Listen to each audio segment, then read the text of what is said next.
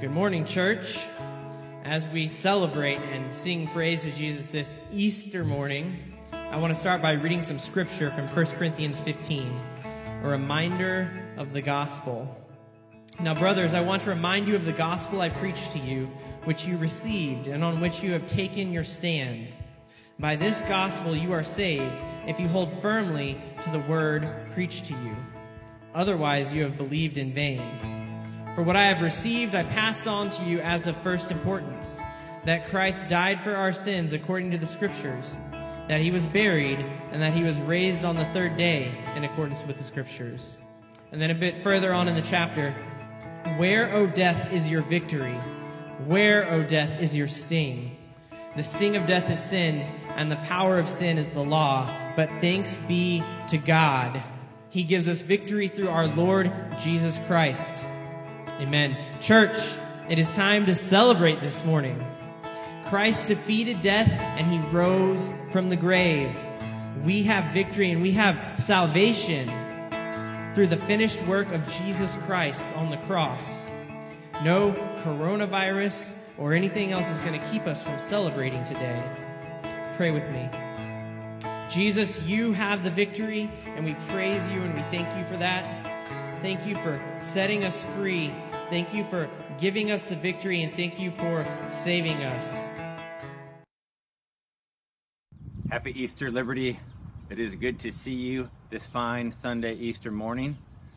As you can tell, I'm in a different spot this morning. I'm coming to you from a place where death is obvious, and I'm surrounded by signs that commemorate death and signify where the dead lie. And I think it is good for us to gather together this morning to hear the word preached as we celebrate the resurrection of Jesus.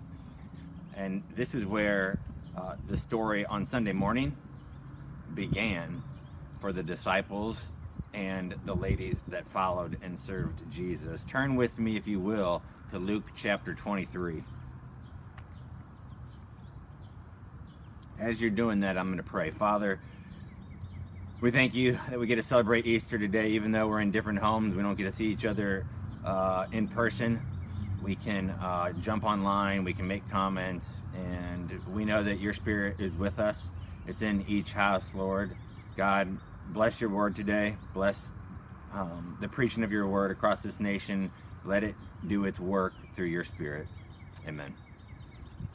All right, this is uh, after the death of Jesus. We're going to pick it up in Luke 23, starting in verse 50. It says, Now there was a man named Joseph from the Ju- Jewish town of Arimathea. He was a member of the council, a good and righteous man, who had not consented to their decision and action, and he was looking for the kingdom of God. This man went to Pilate and asked for the body of Jesus. Then they took it down and wrapped it in a linen shroud and laid him in a tomb cut in stone, where no one had ever yet been laid. It was a day of preparation, and the Sabbath was beginning. The women who had come with him from Galilee followed and saw the tomb and how his body was laid.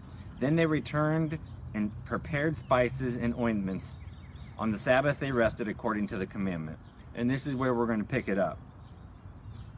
Verse 1, chapter 24. But on the first day of the week, at early dawn, they went to the tomb, taking the spices they had prepared and they found the stone rolled away from the tomb. But when they went in, they did not find the body of the Lord Jesus. While they were perplexed about this, behold, two men stood by them in dazzling apparel. And as they were frightened and bowed their faces to the ground, the men said to them, Why do you seek the living among the dead? He is not here, but has risen. Remember how he told you while he was still in Galilee that the Son of Man must be delivered into the hands of sinful men and be crucified and on the third day rise. And they remembered his words. Now I want to ask you something. What do you think was going through their minds? They had just lost their Savior. Their Messiah was taken from them. And it went from a few days earlier, if you remember, Jesus enters into Jerusalem riding on the donkey the people are putting down the palm branches and they're shouting, Hosanna, Hosanna. And then in a few short hours, they saw their Savior whipped into a bloody mess. They saw him carrying a heavy wooden cross on his bloodied back. They saw their Savior Jesus being nailed to the cross. They saw their Messiah struggling for every breath while on that cross. and they saw Jesus cry out his last breath, My God, my God, why have you forsaken me? What we read in a couple minutes, they experienced in real time over an entire day. And then they dwelt on it for a couple more days. So, what did they do? Well, it says in the text they rose early in the morning, early at dawn. It gives us like as as as soon as the uh, nighttime is basically ending, it is starting to get a little bit lighter. So it's not like six or seven in the morning. I mean, this is early, early when just the sky barely starts to lighten. Well, why so early? Well, probably because they hadn't slept much. They were still in grief. And you know, you know that feeling you wake each morning after something awful's happened, usually after you've lost someone that you love. You wake up that next morning after those after that initial horrible experience of them passing away and you you you you hope it was a bad dream. But it wasn't. Well, the same happened for these ladies, I'm sure. They woke up, hoped it was a bad dream, and then they got that sinking feeling that their Messiah was dead. I want you to see something in the text that I think is important for us as we're all sitting in our rooms this Sunday, gathered about with our families. Because in chapter 24, it says something over and over and over, just something real simple.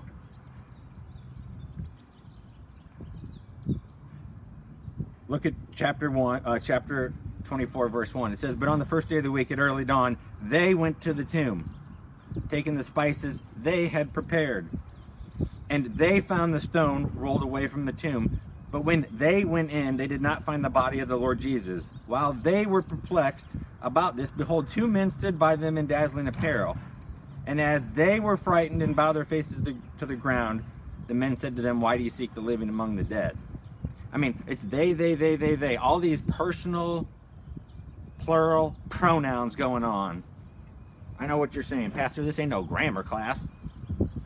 Well, hey, if you're going to listen to my preaching, um, you're going to get a little bit of everything, all right? And a whole lot of Jesus. But they, they, they, over and over and over again. Um, Luke, like, I get the point what you're trying to what you're trying to say. Like the women were doing a whole bunch of stuff together. They had a lot going on. They were together, but what were they doing? They were coping with the loss of their Savior. And they were together. Now, none of us have been together for weeks now. Weeks. And soon it'll be a month. And, and here's what I want to note. Some of you haven't haven't seen people less than you normally do. You've just been going about your business, and this whole quarantine thing, it actually hasn't affected you much. Why? Because you're kind of a um, not a social person. Let's just put it that way. The virus hasn't affected affected your interaction with others at all. Apart from stores being closed and, and figuring out what to do about no toilet paper, not a lot has changed for you. You didn't need people before, and and you don't need people now. You, you actually like having an excuse to not see people. Uh, friends, that's that's not a good sign.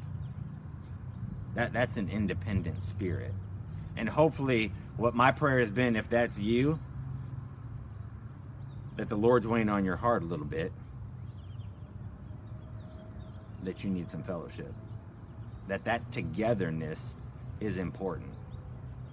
Uh, if this doesn't wake you up, I'm, I'm actually not sure will. Because what that speaks to is an independent spirit. It's an independent spirit that thinks, oh, I, I don't need this person. oh, I, I don't need that person. I it's an, that's an independent spirit. And friends, an independent spirit, it reeks to God. It reeks. Have you ever had to clean up uh, someone else's throw up? Uh, not your own, but someone else's throw up, uh, parents, you know what I'm talking about. Uh, it reeks. It reeks. That is what an independent spirit smells like to God. It reeks. And some of you, you've been practicing social distancing, not just for the last few weeks, but for your whole life. And it's not just been six feet, it's been like six miles or 60 miles or 600 miles. And God's trying to get your attention to say, hey, um, people are important. And um, hey, um, you need people. So I want to encourage you if that if that is you, the Lord's trying to wake you up, you need to repent of that. Like God has gifted us with one another. And you probably need to go read 1 Corinthians 12 uh, to begin with, because God puts great importance on members of His church. Great importance. The hand can't say to the foot, I don't need you. That independent spirit, though, I mean, that's what it's walking around. I don't need you. Oh, I don't need you. And I don't need you. And I don't need you. That's that independent spirit. Others of you are learning that you've made an idol out of people. You're kind of on the other the other extreme. You know, what are you going to do now that you can't hang out with people? Because you've surrounded yourself with people. You need people. Maybe you get you get energy off of people. Maybe you get fulfillment out of people. Learn this. Be quick to turn to God and not others with your struggles. He's the first one you should go to. He's the first one you should look at. He's the first one you should talk to. Be quick to go to God with whatever you're dealing with. And learn this also. Be quick to turn to God for your joy, not others. Okay? Your joy should come from the Lord Himself. And, and if you're like a people person and you kind of thrive off that, I mean, you're, you're probably, I understand you're hurting. I get it. This is tough times for you. But God is wanting to show you that your delight can be in Him, that He can be your fulfillment. So learn this be quick to turn to God for your joy and not others. Also, that your joy, think of that verse. It says this the joy of the Lord is your strength. All right, the joy of the Lord is your, not the joy of your friend, not the joy of your spouse, not the joy of your Lord is your strength. And then learn this until you're content with God alone, until you're content with God alone, you'll never be content. So you got to get content with God. He will bring you that contentment. Whether you can be with people or not, whether you're in quarantine or not, God alone will bring you contentment that only He can give you. So let's go back to these ladies for a moment. All hope had been snatched from them. Think about that for a minute. Their Savior, who they'd been serving, says some of them had been financially supporting him. You know, Jesus was like uh, an itinerant preacher, so to speak. He was a traveling rabbi that was going around teaching people. And some of these ladies supported him with their finances. They had been with him, physically been in his presence for some of them months, some of them years. They had been with Jesus, and now he was gone. The hope was gone. Every single last bit, the hope was gone. So their Messiah was dead and he was gone just like that. You know, having hope can carry someone on for a long time. It can take someone, it can give them what they need to keep pressing on. But the reverse is true too. You know, you're snatching hope away from someone. I mean, you just take that away. What, what does that do? It leads them to despair. Well, friends, God brings us great hope. God brings us the hope that what happened on that Friday thousands of years ago. All changed come Sunday morning. Now, here, look at this story again. this history that we know so well. Things are all out of whack. The stone is moved, right? The ladies show up and the stone is moved. The ladies go in and the body is moved. I mean, like, what in the world is going on? Everything is out of whack. It's not how it's supposed to be. But unbeknownst to them, not only did the stone move, not only did the body move, but God Himself had moved. He took action. And He was moved to do something. The hidden plan of God was being unfolded right before their very eyes. And at this moment, they didn't know it. But God was moving. Now, sometimes I understand, even for us, things can be out of whack.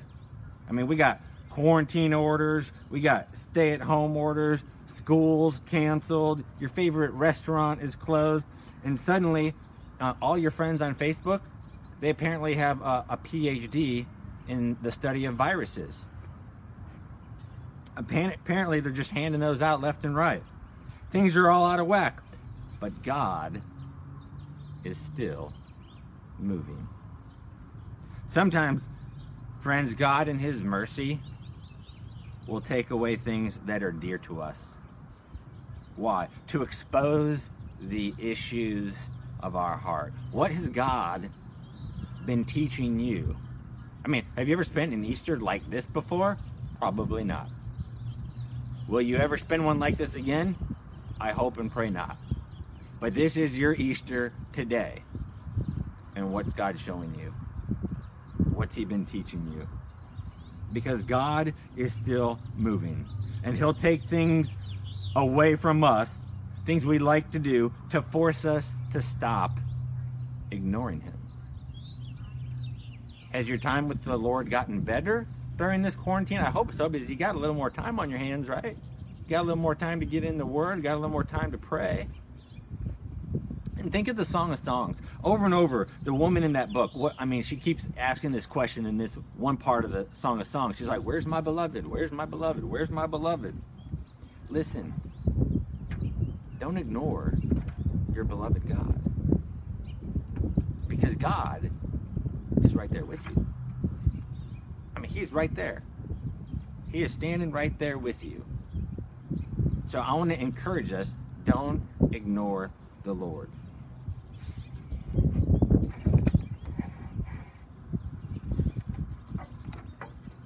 Friends, if it's not true, if there is no God, if there is no resurrection, I mean, we might as well just leave.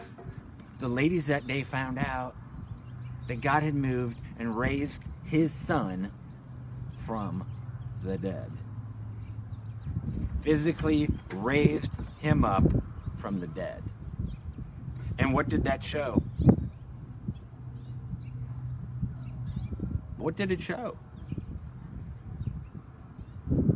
That God was fulfilling the promise he had made all the way back in the garden to Adam and Eve. That God was fulfilling his promise that the Son of God would crush the serpent's head. Friends, if that's not true, like if there's no God, if there's no resurrection, um, I mean, we might as well we might as well just leave, right? Like if that's not true, I mean, let's just get out of here. Like, okay, man, I'll, I'll see you guys later.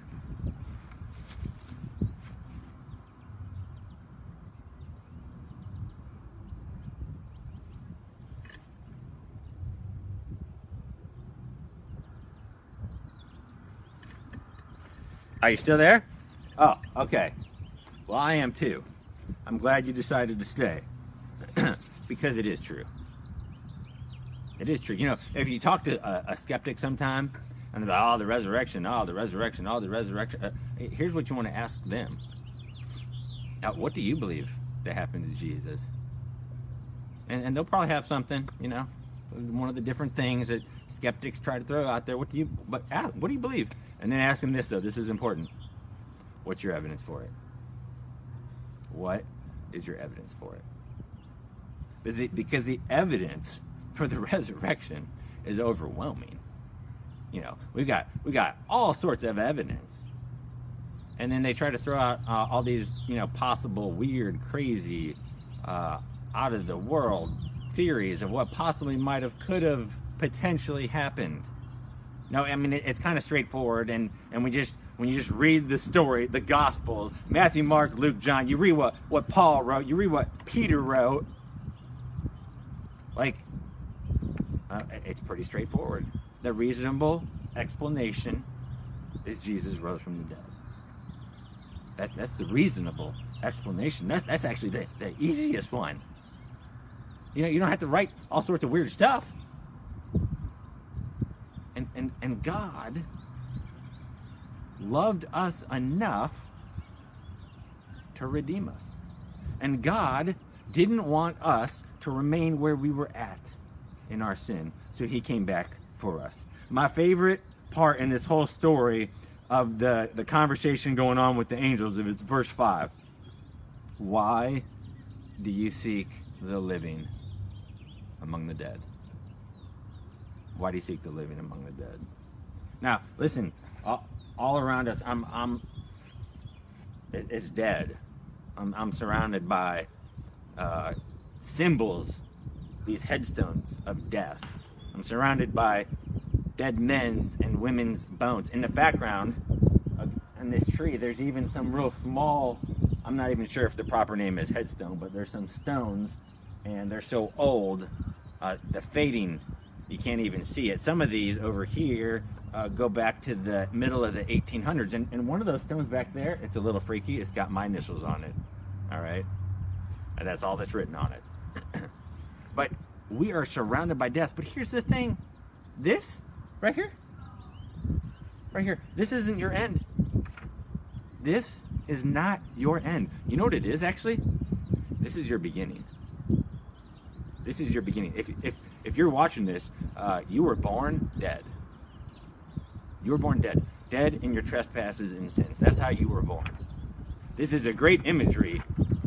yeah, uh, if you've ever been at the hospital, like sometimes like a baby's born, they play like that little baby music or something, you know, to indicate an, another baby coming in the world, right? And that's all cute and stuff.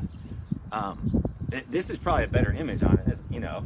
Why? Because they're being born into a world of death. They're being born into a world where they are sinners. So this is our beginning, not just at the end of our life, but at the beginning of our life. This is what we have. now, have you ever gone and looked?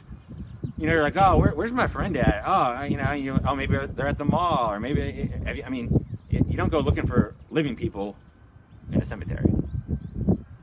You don't. this is not our end, folks. It's not the end for us. Even someday, each one of us, we're going to be put in the ground. That's not our end. Why? You know, 20 times in the New Testament, God talks about us raising from the dead because Jesus rose from the dead. He talks about us being forgiven of our sins because of what Christ did. He talks about us having new life because Christ has new life. Everything that Christ has, He's the author of life, He's the Redeemer, He's the Savior. Everything that He has, He can freely give to us. That's why when He says, Oh, John 14, I am the way, the truth, and the life, the one who is the life can give life. The one who is the way is the one we want to follow. The one who is the truth will tell us all truth. And that truth is something that we can follow completely and accurately with all hope. Friends, when Jesus died, he died for the sins of the world. When Jesus died, he bore your sins on him so that you could be forgiven of those sins. He took the wrath of God upon himself so you didn't have to have and face God's wrath. How does that work? How does it work? Through trust in Christ. Do you really believe that he died on that cross 2,000 or so years ago? That the grave couldn't keep him down, that God rose him up, that, that what he did was enough for you. You don't have to add anything to it. You don't have to have baptism, you don't have to have works, you don't have to have ritual or tradition, nothing. What Christ did was enough. Do you trust that what he did was enough for you? Do you trust that what he did pays for your sins? Because if you believe that, friends, that's going to change your life. I mean, if you really believe it, if you really, I mean, if you really believe it, I mean, it changes everything. It's a game changer. But if you're like, oh, yeah, whatever. No, I mean, if God did that for you, like that, that should cause you to want to seek Him, or to want to serve Him, and to love Him with everything that you have. When Christ rose from the dead, guess what happened? Death died. Death died. We can have a little, little memorial service for death if we want to today, right? But death died. What do I mean by that? Is when Christ rose from the dead, he showed that death has no power. It's gone. He rose. He conquered the grave. Literally, he conquered it. Rose three days later, physically. And friends, because of that, the one who conquers death and has life can give life to us. So I want to encourage us. The power of death was stripped.